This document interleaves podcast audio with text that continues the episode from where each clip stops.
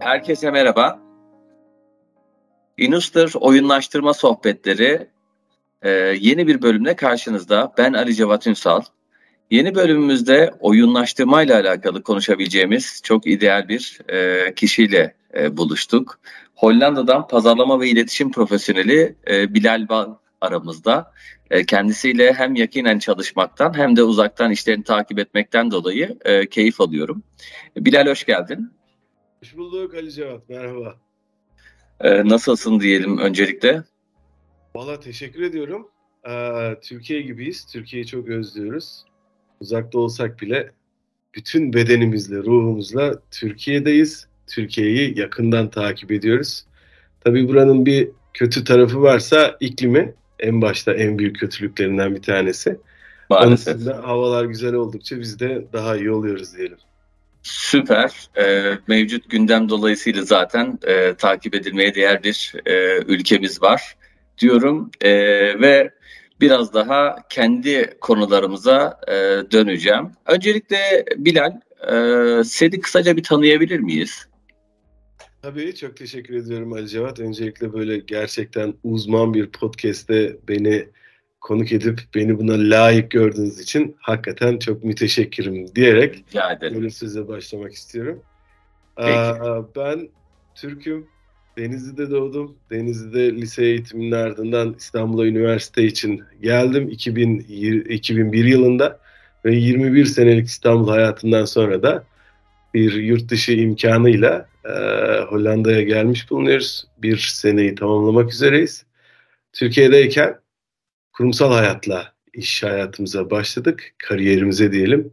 Ardından da profesyonel hayatı biraz bekleterek kendi işlerimizin peşinde koştuk. Diyelim 2022'nin sonuna kadar da hemen hemen bu ölçüde gittik. Bu çerçevede de hep senin de bahsettiğin üzere pazarlama, yayıncılık, iletişim, reklamcılık alanlarında epeyce bir dirsek çürüttük diyelim, mesai harcadık.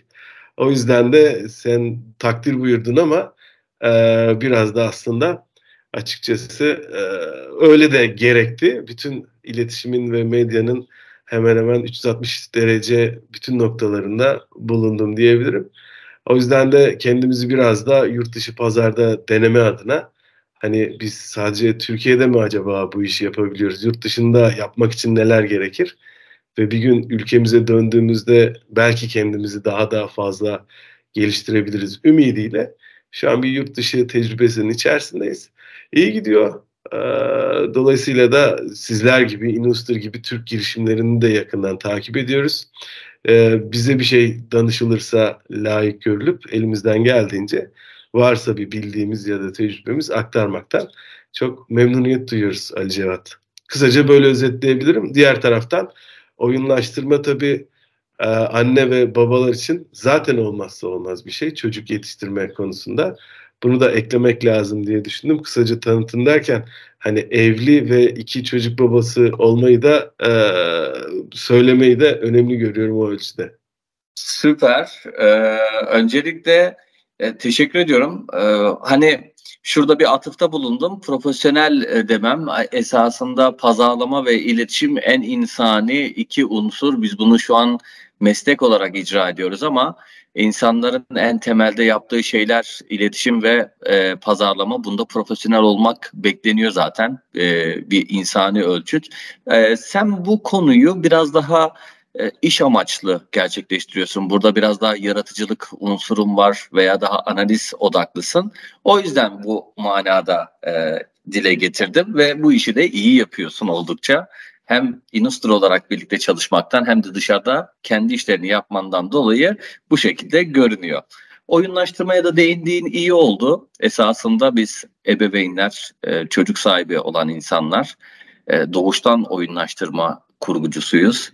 E, bunu iş yerinde gerçek iş hedefleriyle, gerçek KPI'larla nasıl yapıyoruz, nasıl yapabiliriz? Aslında bugün biraz da ona değinebiliriz. Senin işin tarafındaki oyunlaştırma nasıl yapılıyor? Ama öncelikle bir şeyi sormak istiyorum. Muhakkak ki vardır böyle küçüklükten veya eski yıllardan oyunlaştırmayla bir şekilde denk gelmişsindir. Bir oyunlaştırma kurgusunun içerisinde yer almışsındır. Belki o zamanlar adını oyunlaştırma olarak bilmiyordun ama e, sonradan öğrenmiş olabilirsin. Var mı böyle ilk deneyimlediğin bir oyunlaştırma anın? Yani şöyle anlatabilirim. Oyunlaştırma aslında doğduğumuz günden itibaren içinde olduğumuz bir süreç. Ama bu son yılların trend tabiri bu farkındalık, bu awareness dediğimiz taraf daha sonra insanlarda vuku buluyor diyelim. Zaten yapa geldiğimiz şeylerin adın, adlarını ve kavramlarını zamanla artık fark ediyoruz. O yüzden de oyunlaştırma nerede başladı diye sorarsan kendi hayatımda aslında doğduğumuz andan itibaren çünkü hep bir ödül, hep bir kolaylaştırma, hep bir motivasyon daha anne karnındayken belki de başlıyor. Ve e, doğduğumuz andan itibaren de öğrenme süreciyle oyunlaştırma hayatımızın tam ortasında olmuş farkında değiliz ya da adı konulmamış bir alışkanlık diyelim buna. Benim bu kavramla tanışmam Industry'nin önemli yapı taşlarından bir tanesi çok sevdiğimiz arkadaşımız, dostumuz Ebu Bekir Bey ile başladı diyelim. 2017 yılında yine beraber e, bir projeye dahilken oyunlaştırmadan e, heyecanla bahsederken benim tabii her oyunlaştırmayı anlatmaya kalktığımız insandan e, duyduğumuz soruyu ben ona yönelttim. Nasıl ya oyun mu yapıyorsunuz ya da oyun hani game ve gamification çok karıştırılıyor ya. Ya oyun mu yazıyorsunuz, oyun mu üretiyorsunuz? Hayır, oyunlaştırıyoruz şeklinde. Yani bize de hep soruluyor ya gamification dendiği zaman e, hep oyunla birebir hemden anlatılıyor. Ama aslında şöyle e, bütün süreçleri senin de anlattığın üzere kolaylaştıran, motive eden, eğlenceli hale getiren bir süreçten bahsediyoruz. Ee, ve dediğimiz gibi doğduğumuz andan itibaren hep anne babamız bizi bir ödülle ya da motivasyonla ya da en basitinden aferinle yapmamız gereken şeyleri daha eğlenceli, daha motive olmuş şekilde yapmamız adına bizi hep e, destekledi diyelim. O konuda da açıkçası bunu iş süreçlerine de yansıtabiliyor olmak ve bunu bir disiplin haline getirebiliyor olmak benim çok ilgimi çekti. Ve o e, an itibariyle zaten Ebu Bekir'in içinde bulunduğu bu yapıyı benim de yakından takip etme şansım oldu. Ve iyice de sizle ne oluyor, nasıl oluyor, nereye gidiyor bu iş, dünyada, pazarda e, kimler bunu uyguluyor, farkında olarak ya da olmayarak kimler neler yapmış dediğimizde koca bir dünya karşımıza çıktı. Ve pazarlama disipliniyle, iletişim disipliniyle oyunlaştırmanın çok paralel yürüdüğünü de keşfediyorsun. Aslında bir ürünü sattırmaya çalışmak kabaca pazarlama ve pazarlama iletişimi demek ya. Biz aslında bir ürünü sattırmaya çalışan profesyoneller olarak adı konulmamış ya da farkında olmadığımız bu disiplini kullana gelmişiz. Niye bir ürünü satarken de karşı tarafı motive etmemiz lazım. O ürüne ısındırmamız lazım ve son noktada o ürünü aldırmamız lazım. E bunun içinde kullandığımız süreçler gerçekten bir oyunlaştırmaymış aslında. Bunu tam anlamıyla bir disiplin, tam anlamıyla uzman gözüyle ya da uzman olma yolculuğuyla gittiğimizde çok şey öğrendim ben de. Şimdi benim geçmişimde iki tane e, farklı lisans var. Sonuncusundan bahsedeyim. O da sosyoloji. Sosyoloji ve daha e, dar anlamda antropoloji dediğimizde insan bilmi. Yani insanın hareketleri, duyguları, hisleri, insanları belli bir amaca yöneltebilmek. E, bunların hepsi antropolojinin e, dalları arasında ya da amaçları arasında diyebiliriz. E, burada da aslında tarih boyunca insanların e, doğuşundan bu yana gelen süreçte hep oyunlaştırmayı görüyoruz. Oyunlaştırma evet eğlenceli tarafına bakıyoruz ama bir ceza da aslında kötü anlamda oyunlaştırma ya da YouTube'daki bir dislike da aslında kötü anlamda motive etme. Yani hani İngilizce'de bir kavram, bir tabir var. Türkçe tam karşılığı e, benim aklıma gelmiyor. Refrain yani sakındırmak diyebiliriz belki. Bu da aslında bir anlamda oyunlaştırma. Yani ödül ve ceza e, sistemleri koyabilmek. Bütün devlet yönetimleri, bütün siyasi iletişim, bütün ticari faaliyetler, bütün devletlerin aralarındaki ilişkiler temelinde çok iddialı olmayacaksa eğer ki bence iddialı değil, oyunlaştırma temeline dayanmış ama bir de bunu bilerek amacına uygun olarak kullanabildiğinde çok daha verimli sonuçlar da elde edebiliyorsun. Şimdi bu Hollanda meselesine küçük bir paragraf açmak lazım bence. Bu Tabii. e, diğer ülkelerden çok kötü yanları var bahsettiğim gibi iklim. E iyi tarafı da var. O da verimlilik. Verimlilik ne demek? Eldeki sınırlı kaynağı en verimli şekilde, en faydalı şekilde kullanabiliyor olmak demek verimlilik. E bu verimliliği de artıran temel unsurlardan bir tanesi oyunlaştırma. Onu bu ülke bilerek ya da bilmeyerek nasıl uygulamış diye düşünürsek eğer Örnek veriyorum burada bir belediye kaydolduğun zaman oyunlaştırmayı orada hissetmeye başlıyorsun. Sosyal puan denen bir şey var burada. O sosyal puanınla beraber sen Türkiye'deki karşılığı tabii ki var bunun. Krediğin işte mortgage'ın buna göre alabiliyorsun ama sosyal ilişkilerini de etkileyebilecek şekilde sosyal puanların var. O da ne? Trafikteki ceza puanı. Evet Türkiye'de de var ama bunun bir fazlası ne? Sen çöpünü düzenli olarak koyuyorsan eğer senin sosyal puanın belli seviyede yükselmeye başlıyor. Ona göre sen daha muteber bir vatandaş oluyorsun. Daha belki istediğin semtlerde ev sahibi ya da o semtte ev kiralama şansın olabiliyor. Bu da hep oyunlaştırma temeliyle hep hani bizdeki terimsel karşılığı kudos vermektir ya. Bu kudosu bu ülke kendi vatandaşlarına belediye vasıtasıyla veriyor aslında.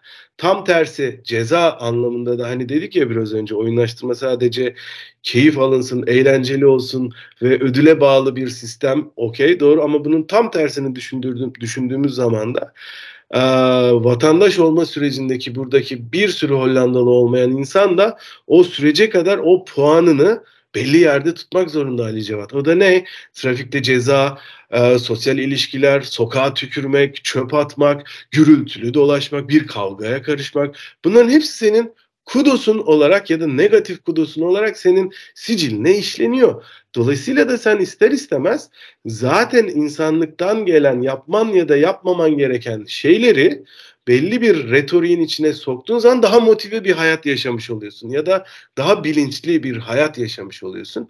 O yüzden de Hollanda'ya küçük bir paragrafı bu şekilde kapatmış olayım.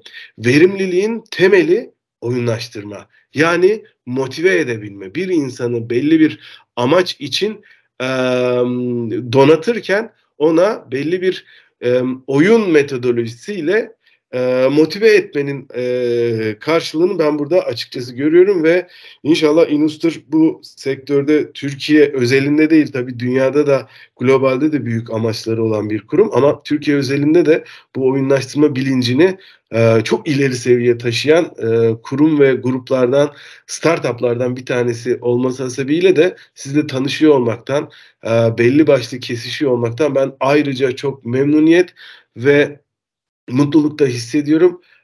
Kendimi de böyle gururlu hissedebilirim. Sizle beraber de sizle de ihtiyar ediyorum diyebilirim yani. Önemli bir iş yapıyoruz hep beraberce. Süper. Süpersin Bilal. Ee, güzel bir e, noktaya değindin aslında. Genel itibariyle biz oyunlaştırmayı belirli ölçeklerde kullanırken e, belki tam tespit edilememiş yani Hollanda tarafında da tespit edilememiş olabilir belki. Biraz daha doğuş doğal bir seleksiyona e, tabi olabilir. Hollanda bu işi gerçekleştiriyor. Vatandaş nezdinde gerçekleştiriyor. Belirli KPI'ler var. E, trafik, işte ev, çevresel e, veya hani e, bir vatandaştan beklenen standartlar var. Bu standartlara çekmeye çalışıyor seni. Bunun öncesinde bahsettiğim bu sakındırma e, türevi bir davranış oyunlaştırma camiasında da biraz tartışmaya e, yer veren bir olay. Hollanda'da nasıl eğer sana diyorsa trafik cezası yeme seni muteber bir vatandaş yapayım. İşte belirli e, çöpünü dışarı çıkarma, evin önünü süpürme, kar küreme vesaire bunları gerçekleştirdikçe seni muteber bir vatandaş yapayım ve daha elit, daha böyle ayrıcalıklı yerlerde olasın, e, sana kredi imkanı sunayım veya farklı imkanlar sunayım gibi bir yapı e, benimsiyorsa burada evet sakındırmayı e, konuşabiliriz. Bunu iş yerine aldığımızda oyunlaştırmacıları ikiye bölen taraf aslında bu. Bir ceza bir teşvik midir? Ceza e, kişinin davranış değişikliğini sağlaması için bir e, motivasyon olarak kullanılabilir mi? E, tam olarak buradaki e, şeyden yürüdün aslında sen. E, konudan yürüdün, o tartışmadan yürüdün. Bunu biz ikiye bölebiliriz. Bir, e, bir ödül sunup bu ödülü belirli davranışları gerçekleştirdiğinde kazanabilirsin diyebiliriz. Eğer o davranışları gerçekleştiremezse ödülü alamayacak. Aslında e, bu bir nevi ceza gibi görünebilir. Hani bu ödülden mahrumiyet. E, bir diğeri de herhangi bir şey yapmazsan yani normal akışındayken herhangi bir şey yapmazsan e, normal bir vatandaş olarak anılabilirsin, ödüle, ayrıcalığa ulaşabilirsin ama ekstrem bir kötü davranış gerçekleştirirsen o zaman ceza alırsın.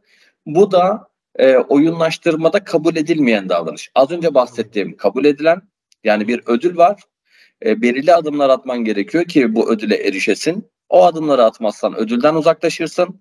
Diğeri ise herhangi bir şey yapma zaten ödül. Gibi. Efendim? Ya ödülden mahrumiyet de aslında bir cezadır günün sonunda gibi. Yani Aynen. bir şey yapmazsan da ödül vermek bir oyunlaştırma metodolojisi olarak belki de söyleyebiliriz. Yapmadığın anda da bir ödüle layık görülüyor olmak. Aynen bir ayrıcalığa sahip olmak gibi. Hatta o yüzden şeydir e, ceza puanları artmaz mesela. Sana zaten bir puan verilir bu puanın üzerinden eksilir. Evet, Genellikle evet, doğru, şirket evet. şirketlerde de performans puanı böyledir. 140 diye bir puan verilir veya T5 skalasında bir puanım vardır. Sen farklı bir davranış sergilediğinde, kötü, uyumsuz bir davranış sergilediğinde o puanlar düşmeye başlar. Esasında oyunlaştırmada o ayrıldığımız hani cezayı oyunlaştırma olarak kullanabilir miyim veya motive edici bir unsur olarak kullanabilir miyimdeki kısım bu.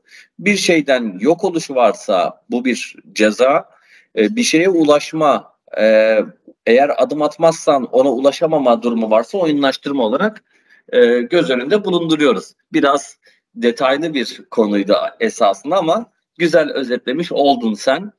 E, peki sana şimdi Hollanda'da bu vatandaşlık tarafını gördüm ben daha önceki podcastlerinde bu Çin'de yapılan e, susam metodolojisini de e, konuşmuştuk. Senin aklına gelen özellikle de yaşadığın coğrafyadaki oyunlaştırma, bu vatandaşlık oyunlaştırmasını e, baz alarak böyle bir hayalim var mı? Hani şöyle bir şey olsa muazzam bir oyunlaştırma olur. E, doğal bir davranış değişikliğine e, maruz bırakır insanları ve hayat daha yaşanır, daha kolay, daha kaliteli, daha ucuz, daha pratik olur dediğim bir yapı var mı? Hayalindeki oyunlaştırma. Evet, çok güzel bir soru. Hakikaten e, üzerinde çok düşünmedim ama şimdi sorunca birden iki tane ışık yandı. Süper. Şöyle, şimdi sen de bir babasın. Çocuk yetiştirmek epeyce zahmetli, eziyetli bir süreç. Hele hele e, bu dönemde diyelim çocukları uyaran çok fazla e, şey varken hepsinin elinde tablet, çizgi film, televizyon, Nintendo'lar, Wii'ler, PlayStation'lar derken onları da doğru yere kanalize edebiliyor olmak lazım.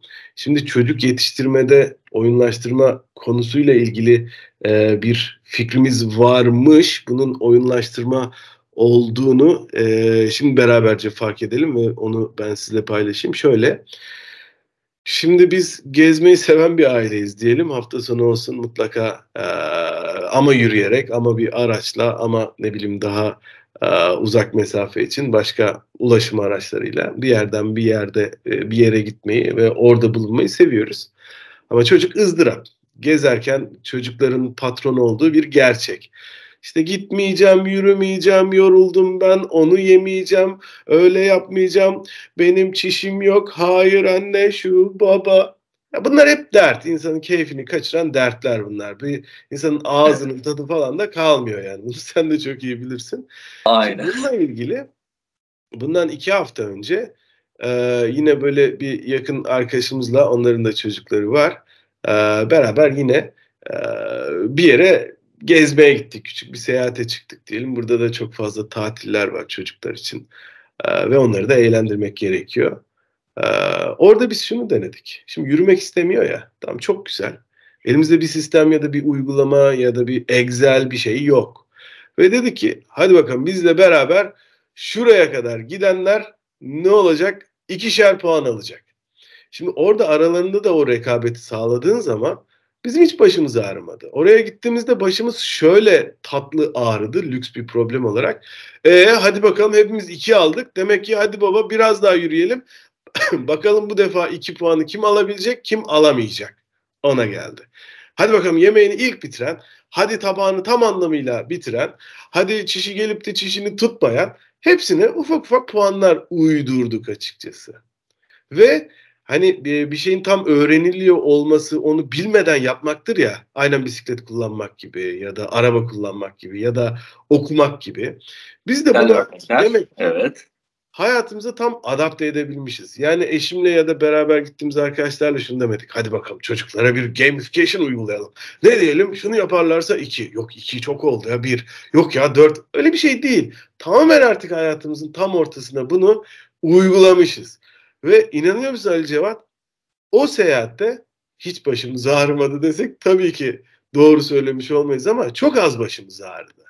Çünkü o aralarındaki o rekabet dürtüsünü kullanıp, o aralarındaki o tatlı yarışı kullanıp, bir de üstüne o puanları kullanıp en çok puan alanı da belli bir şeyle ödüllendirdiğimiz zaman bunun işe yaradığını gördük. Yani hani dedin ya böyle bir hayalin var mı diye. Bilmiyorum beraberce belki de düşünülebilir. Çocuk yetiştirmede oyunlaştırmayı bir metodoloji haline getirebilmeyi ben hayal etmek isterdim açıkçası. Bunu e, anne babalar için de baş ucu uygulama olarak e, en azından bizim için diyelim ve benim çevrem için diyelim kullanabileceklerini ben hayal ediyorum çünkü işe yaradığını gördüm. Çocuklar üzerindeki tesiri bizim daha e, rahat bir e, seyahat geçirmemiz anlamında da gerçekten pozitif sonuçlar verdi. Hele hele bir de bunu ellerinde zaten nasıl anlatalım? Ee, bir çocuğun telefon kullanmasından rahatsız olmak çok alışılagelmiş bir şey ama o telefonu düzgün bir şekilde kullanmalarını sağlamak da iyi sonuçlar verebiliyor. Bu ne gibi? İşte bıçak insan da öldürür ama ekmek de kesersin. Salata da yaparsın aynı bıçakla. E, telefon evet bir sürü YouTube'a zararlı içeriğe de ulaşabilir ama bu konuda da faydalı eğitici oyunlarla, faydalı eğitici bu tip uygulamalarla e, bu çocukların eğitilmesi ya da huzurlu bir hayat yaşaması için de öngörülebilir diye düşünüyorum açıkçası. Diğer taraftan da dil eğitimi benim e, en büyük burada uğraştığım, mücadele verdiğim şeylerden bir tanesi dil eğitimi. Haliyle farklı bir ülkedeyseniz o eğitimden siz de e, nasibinizi almalısınız ve adapte olmak için gerekli. Ben e, isim de söyleyeyim. Duolingo'yu çok fazla kullanıyorum Hollandaca için. Ve orada oyunlaştırma temelinde evet bir şeyler yapıyorlar ama sizle beraber öğrene geldim, tecrübe ettim. Oyunlaştırma sistemiyle birebir de paralel değiller. Ama bu dil eğitiminde yani e, aynen hani Inuster'ında öğrenmeyi kalıcılaştıran, tekrarı öngören, eğlenceli bir halde bilgiyi kalıcı hale getiren ürünümüz var ya bizim. O ürün benzeri bunun dil özelinde yapılmasını ben hayal etmeyi yine çok isterim. Çünkü insanların çok fazla ihtiyacı var ama bu ihtiyacı bir eğitime dönüştürme konusunda da çok büyük motivasyonsuzlukları var diyelim. Çünkü çok da gerekli de görmüyorsun ama beni her an o sisteme çağırabilen, her an o sistemde vakit harcadıkça da bana iyi dönüşler yapabilen bir sistemin varlığının bir ihtiyaç olduğunu düşünüyorum. Özetle bir çocuk eğitiminde oyunlaştırma bence önemli ve hayal edip heyecanlandığım bir proje olabilir. İki, dil eğitiminde daha genel manada e, bir bilgi öğrenmede, bilginin kalıcılaştırılması e, hususunda zaten elimizde çalıştığımız çok iyi ürünler var. Ama bunu dil özelinde de e, başarabildiğimiz bir ürünün olması yine beni heyecanlandıran e, oyunlaştırma sistemlerinden bir tanesi diyebilirim Ali Cevat. Şeyi sormayacak mısın? Böyle çocukluğundan beri ne oyun oynadın, ne yaptın diye. En heyecanlandığın sorular bir tanesi olurdu böyle bir şey soracaksan. Kesinlikle bunu e, zaten her podcast'te sormaya çalışıyorum. Biraz da e, böyle çok profesyoneliz evet güzel işler yapıyoruz. Milyon dolarlık şirketlerle çalışıyoruz veya farklı ülkelerdeyiz ama bizim bir de özümüz var. Bu özümüzde neler oynadık? Bizi bugünlere getiren, oyunlaştırma farkındalığını aşılayan o ilk oyunlar neler? Bunu çok merak ediyorum. E, sana da şöyle sorayım hatta. Bir, bu sıralar oynadığın e, bir popüler oyun var mı? Hani seni saran bir oyun. Bir de e, küçüklükten hatırladığın, çok sevdiğin bir oyunun ismini alabilir miyim? Evet, çok teşekkür ediyorum. Valla şu sıralar oynadığım, tabii bir sürü oyun geliyor, geçiyor. Ee, ne diyorduk biz ona? Hyper casual mı diyorduk? Oyunlar evet, indiriyoruz, bakıyoruz, artık sıkılıyoruz, siliyoruz. Ama benim epeydir silmedim başucu oyunum kelime oyunu biliyorsun. Kelimelik. Evet. Ee, orada tabii belli başlı arkadaş çevresi de oluşuyor. Var olan arkadaşların da orada görüp onlarla bir rekabet halinde olabilmek çok önemli. Ben o oyunu daha çok abimle oynuyorum ve çok başa baş gidiyoruz şu an hani gündemimizdeki seçim gibi diyelim. Heyecanlı hiç yitirmiyor. Ee, şu an karşılıklı olarak oynadığımızda o benden biraz daha önde. Galiba 3200 civarı o kazanmış. 3050-60 civarında da ben kazanmışım. Ve bu iyi gidiyor. Ee, yani hiç silmedim oyun olarak bunu söyleyebilirim ama çocukluktan aklımda kalan oyunlardan bir tanesi Wallfeed diye bir oyun hatırlıyorum. Lotus diye bir oyun hatırlıyorum.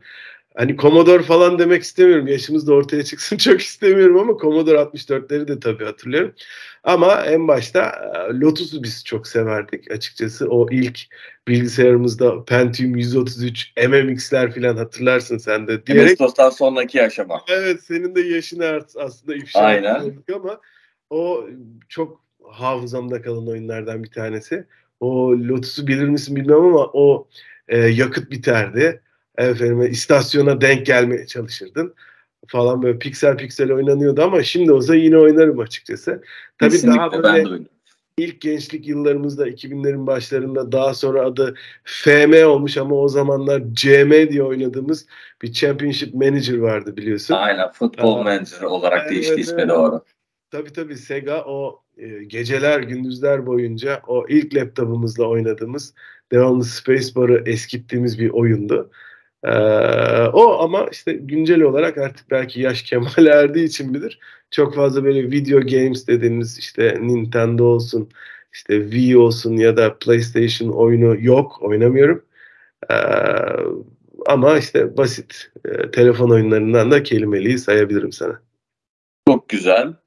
Ee, güzel bir sohbet oldu Bilal. Ee, öncelikle biraz Hollanda'nın havasını aldık. Sen havasını çok beğenmiyorsun ama Hollanda civarında dolandık. Sonra ülkemize döndük ve senin çocukluğuna gittik.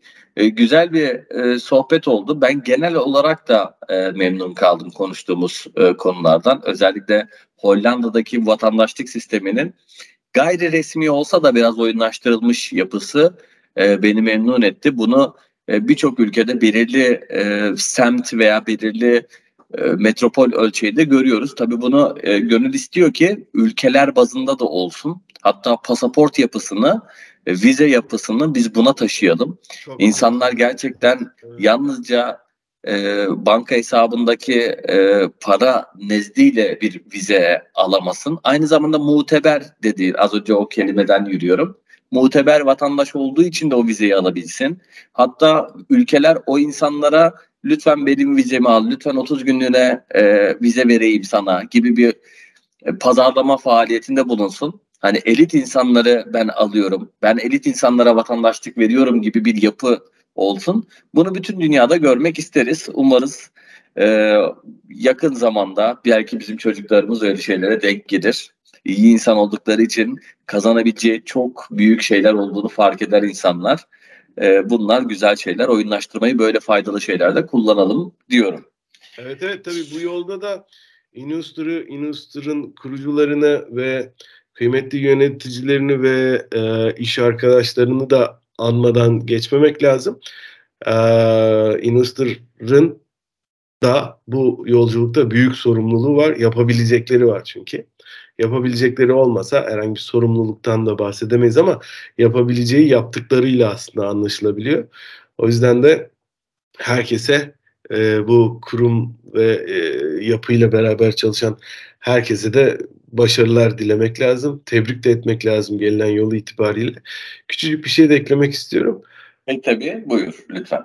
Türkiye'de tabii çok yaygın diyebiliriz ama burada sanki biraz daha fazla gibi e, düşünebiliriz. Oyun deyince hep elektrik bağlı cihazlarla oynanan oyunlardan saydık ama kutu oyunları dediğimizde önemli bir sektör var. Türkiye'de tabii tavla, satranç başta olmak üzere var. Ama burada çok tuhaf oyunlarla da karşılaşıyorum Ali Cevat. Yani e, nasıl anlatmak lazım? Koca koca insanlar gerçekten böyle kutu oyunları kafeleri var. gerçekten koca koca insanlar, 70 üstü insanlar çıkartıyorlar. Ellerinde iskambil kağıdı diyebiliriz belki uzaktan gördüğümüzde ama hiç alakası olmayan farklı farklı oyunlar da oynuyorlar. İnşallah bu konuda da e, biz ilerleriz diyelim. Yine de İnşallah. ne olursa olsun elektriğe ya da pile bir enerjiye bağlı oyunlar zararlıdır, kötüdür diyemeyiz. Hayır. Ama e, nasıl ki bir kitabı aldığımızda ona dokunarak, okuduktan sonra köşesini kıvırarak başucumuza koyduğumuz fiziksel bir araç ne kadar önemliyse ve daha samimiyse oyun konusunda da kutu oyunlarını da bu konuda teşvik etmek önemli diye düşünüyorum. Hatta ve hatta e, ikisinin birden paralel gittiği yapılar da var. Hani kutu oyunu olup da takibini ya da fizikselden evet evet dijitale ee, aktarılan ay, ay, hibrit oyunlar da var. Bu konuda da e, bir heyecan duymamak elde değil diyerek e, hava durumunun da şu yarım saatlik periyotta değiştiğini söyleyelim.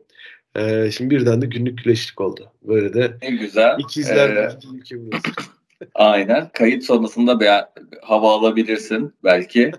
e, Hollandalılar sever e, güneşi gördüklerinde hemen güneşlenmek için e, parklara koşarlar. Evet. Ee, burada şezlong satışları da mesela çok yüksekmiş. Ya ne alaka kardeşim ya burada öyle niye insanların bahçesinde şezlong var güneşi gördükleri noktada. Yine işte verimlilik hep dedik ya kısıtlı kaynakları en iyi kullanma kültürü. Hemen bir güneş geldiğinde hoppa çıkıp hemen bahçeye bütün vücut D vitamini alsın diye güneşin karşısına çıkıyor bu insanlar. Değişik. Ee, bizim uzmanlığımızla ilgili değil ama ülkemizde D vitamini ile alakalı sorun yaşayan çok insan var. Ee, verimsizlik tam olarak bu noktada devreye giriyor diyebiliriz. Ya. Ama bu başka e, meslek gruplarının uzmanlığı. O yüzden bu podcast'te e, yeri yok. ben genel olarak çok teşekkür ediyorum Bilal. Ee, çok mükemmel bir sohbet oldu. En kısa zamanda Türkiye'ye geldiğinde bunun videosunu da yapalım lütfen. İnşallah peki. Çok isterim. Kend, kendine çok iyi bak. Ben de programı kapatıyorum. Peki selamlar. Hoşçakal. Tekrar teşekkür Teşekkürler. Hollanda'dan konuğumuz e, pazarlama ve iletişim profesyoneli Bilal Baldı. E, çok güzel bir sohbet yaptık. Hollanda'daki oyunlaştırmadan, gayri resmi e, vatandaşlık oyunlaştırmasından bahsetti. Aynı zamanda ebeveyn e, tipi bir oyunlaştırma hayali olduğundan da bahsetti. Güzel konular konuştuk. Çok teşekkür ederim. Sizlere de e, bir sonraki bölümde buluşmak üzere mutluluklar diliyorum. İyi günler.